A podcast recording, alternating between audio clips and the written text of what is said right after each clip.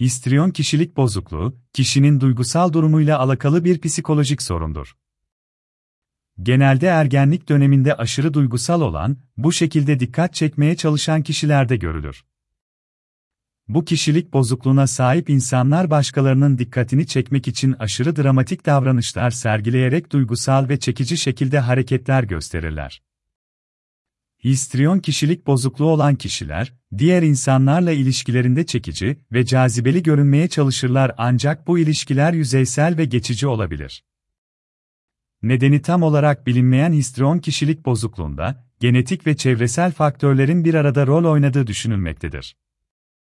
Bu bozuklukta çocuklukta yaşanan travmatik olaylar, duygusal ihmal, çocuğun istismar edilmesi gibi nedenler önemli unsurlardır.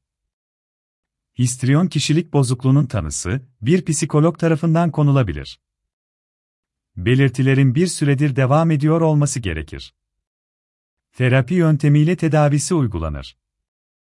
Histriyon kişilik bozukluğu belirtileri Histriyon kişilik bozukluğu olan kişiler ilgi çekmek için aşırı derecede gösterişli, abartılı davranışlar sergilerler.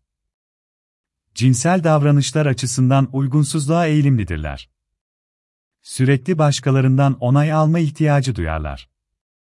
Kendilerini yeterince ifade edemediklerini düşünürler. Histriyon kişilik bozukluğunda dikkat eksikliği görülebilir. Duygusal dalgalanmaların hızlı ve ani değişimleri, anlık patlamalar ve öfke nöbetleri bulunur. Histriyon kişilik bozukluğu olanlar, insanlarla ilişkilerinde yüzeysel veya aşırı samimiyet kurma, kısa süreli ve yoğun romantik ilişkiler yaşama görülür. Başkaları tarafından ilgi ve dikkat çekmek için aşırı derecede dış görünüşlerine önem verirler, giyim tarzları ve makyajları genellikle dikkat çekici ve abartılıdır. Çoğunlukla diğer kişilik bozuklukları, özellikle narsisistik kişilik bozukluğu, antisosyal kişilik bozukluğu ve borderline kişilik bozukluğu gibi diğer kişilik bozuklukları da görülebilir. Histriyon kişilik bozukluğu neden olur? Histriyon kişilik bozukluğu nedeni tam olarak bilinememektedir. Birden çok unsurun bu hastalığa yol açtığı düşünülür. Genetik yatkınlık, çocukluk döneminde geçirilen travmalar, aile ve çevresel unsurlar ve bazı biyolojik faktörler histriyon kişilik bozukluğu unsuru olabilir. Kişinin ailesinde görülen histriyon kişilik bozukluğu, kişide de bu hastalığın gelişiminde önemli bir rol oynayabilir. Çocuklukta yaşanan stresli veya travma etkisi yaratacak olayların bu hastalığa yol açtığı da görülmüştür.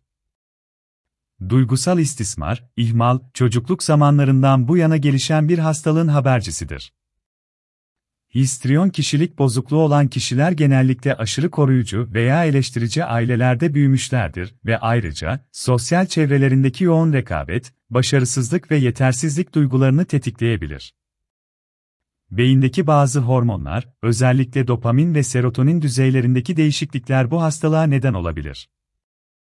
Bu nedenlerin hepsi histriyon kişilik bozukluğuna yol açabilir ve her kişide farklı etkiler gösterebilir. Histriyon kişilik bozukluğu tedavisi Histriyon kişilik bozukluğu tedavisi, psikoterapi ile yapılır. Bu kişilik bozukluğunun tedavisi uzun ve zorlu bir süreç olabilir. Tedavi sürecinde kullanılan terapilerde düzenli şekilde görüşmek, tedaviye uyumlu olmak ve terapistin önerilerini uygulamak önemlidir. Histrionik kişilik bozukluğu tedavisinde, psikoterapi genellikle ilk tercih edilen yöntemdir. Terapi bireyin düşünceleri, duyguları ve davranışları üzerinde çalışarak daha olumlu ve sağlıklı davranışlar geliştirmesine yardımcı olur. Bu tedavi yöntemi, özellikle bireyin düşünce kalıplarını değiştirerek ve duygusal zorluklarla başa çıkma becerilerini iyileştirerek, semptomların azaltılmasına yardımcı olabilir. Histrionik kişilik bozukluğu tedavisinde, ilaç tedavisi de bazen kullanılabilir. İlaç tedavisi semptomların tamamen ortadan kalkmasına neden olmaz, sadece semptomların hafifletilmesine yardımcı olur. Özellikle depresyon, anksiyete ve duygudurum düzenleyici ilaçlar kullanılabilir. Histriyon kişilik bozukluğunda aile ve ilişki terapisi de kullanılabilir. Bu tedavi, bireyin ilişkilerindeki zorlukları ele alarak daha sağlıklı ve destekleyici bir ortam yaratmaya yardımcı olabilir. Bu kişiler, grup terapisi yoluyla diğer insanlarla etkileşim kurarak sosyal becerilerini ve empati yeteneklerini geliştirebilirler.